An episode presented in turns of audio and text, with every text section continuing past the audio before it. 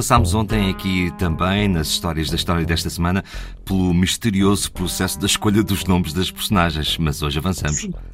Sim, sim. É, é, é, fundamental para os escritores a escolha do nome da personagem eh, será certamente muito importante, porque nos leitores tem de se criar a convicção que aquela personagem só podia ter aquele nome. Quando se lê o Memorial do Convento, percebe-se que Belimunda é, só podia ser Belimunda. Mariana Amália não teria funcionado daquela forma qualquer modo, aquilo que aqui nos interessa é a, a, a, figura que inspirou a tal Belimunda que esteve para ser Mariana Amália. Ela é a rapariga portuguesa que nasceu com os olhos que bem pode dizer-se de lince. Ela não se chamava nem Mariana Amália nem Belimunda, chamava-se Doroteia, mais precisamente Doroteia Maria Rosa Brandão Ivo, que pelo casamento se vai tornar pé de gás. Doroteia Maria Rosa Brandão Ivo nasceu em Lagos, portanto ela é algarvia, e sabe-se que em 1724 ela vai tornar-se Madame Pé de Gás porque ela casou com o comerciante francês Pierre Baptiste Pé de Gás. Portanto, temos aqui o tal homem, Rui, o tal homem que não tinha receio de, dos olhos de lince da sua esposa e que, portanto, não temia que ela ouvisse por dentro uhum. e uh, casou com ela. O senhor Pierre Baptiste Pedgas era um aristocrata francês. O que ah, é que ele fazia em Lisboa? e ele, ele era comerciante.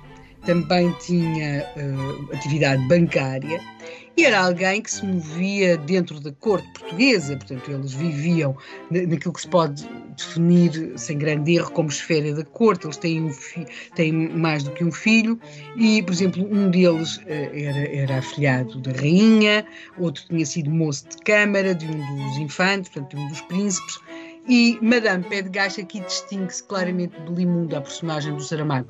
Elas são iguais nos dons, mas Blimundo é uma figura popular, ao contrário de, de Madame Pedgacha ou Doroteia Maria Rosa Brandão Ivo, que se move no, no meio cortesão de Lisboa e vive numa abastadíssima família. Sabe-se, por exemplo, que o próprio rei de Portugal vai recorrer aos dons de Madame Pedgacha, por exemplo, para que ela lhe indique onde é que estavam nascentes de água nas propriedades reais. Porque isto, uma pessoa ter de começar a escavar à procura de uma nascente de água, e depois a nascente não é ali, é mais acolá, não agrada a ninguém, seja rei ou plebeu. E, portanto, sabe-se que Madame Pé de Gás uh, vai, uh, vai colocar esse seu dom de descobrir as nascentes de água uh, ao serviço do rei de Portugal.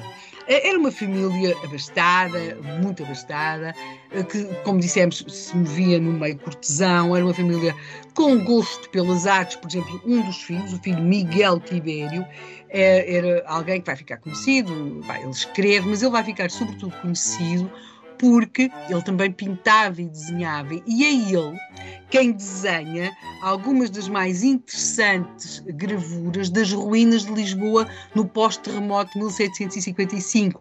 Por exemplo, quando nós aqui falámos da, da Casa da Ópera que, de Lisboa, que desaparece após o terremoto de 1755, referíamos umas célebres gravuras em que se vê aquilo tudo ruído, aquele ambiente magnificente, mas todo em ruínas. Foi um dos filhos de uh, Madame Pedgache, que desenhou essa gravura e também outras de Lisboa, destruída uh, pelo terremoto de 1755, as, as ruínas da Igreja de São Paulo, da Patriarcal, foi de facto um dos filhos de Madame Pé de Gás. Portanto, nós estamos aqui numa mulher que, tendo os tais olhos de lince, conseguindo ver o interior dos corpos das pessoas, conseguindo detectar as nascentes de água, Doroteia Maria Rosa Brandão Ivo, tornada pelo casamento em 1724 com o comerciante francês Madame Pé de Gás, estamos diante de alguém que se move num meio privilegiado, no meio da corte, em Lisboa. Ela nasceu no Algarve, mas está em Lisboa e vive em Lisboa. E, em boa parte, foi graças a este mover-se num mundo muito privilegiado, com contactos, ela mesma é casada com francês, não é? Mas com contactos com estrangeiros, que a memória do seu dom, por assim chamar-lhe, vai ser guardada e vai ser traduzida, porque entre os viajantes estrangeiros que vinham a Lisboa, também, claro, respeitavam os meios da corte e vão conhecer Madame Pé de. E, portanto, nós vamos encontrar muitas referências a Madame Pé de mas sempre noutras línguas, em francês, em inglês, até que Saramago fez dela uma personagem de ficção.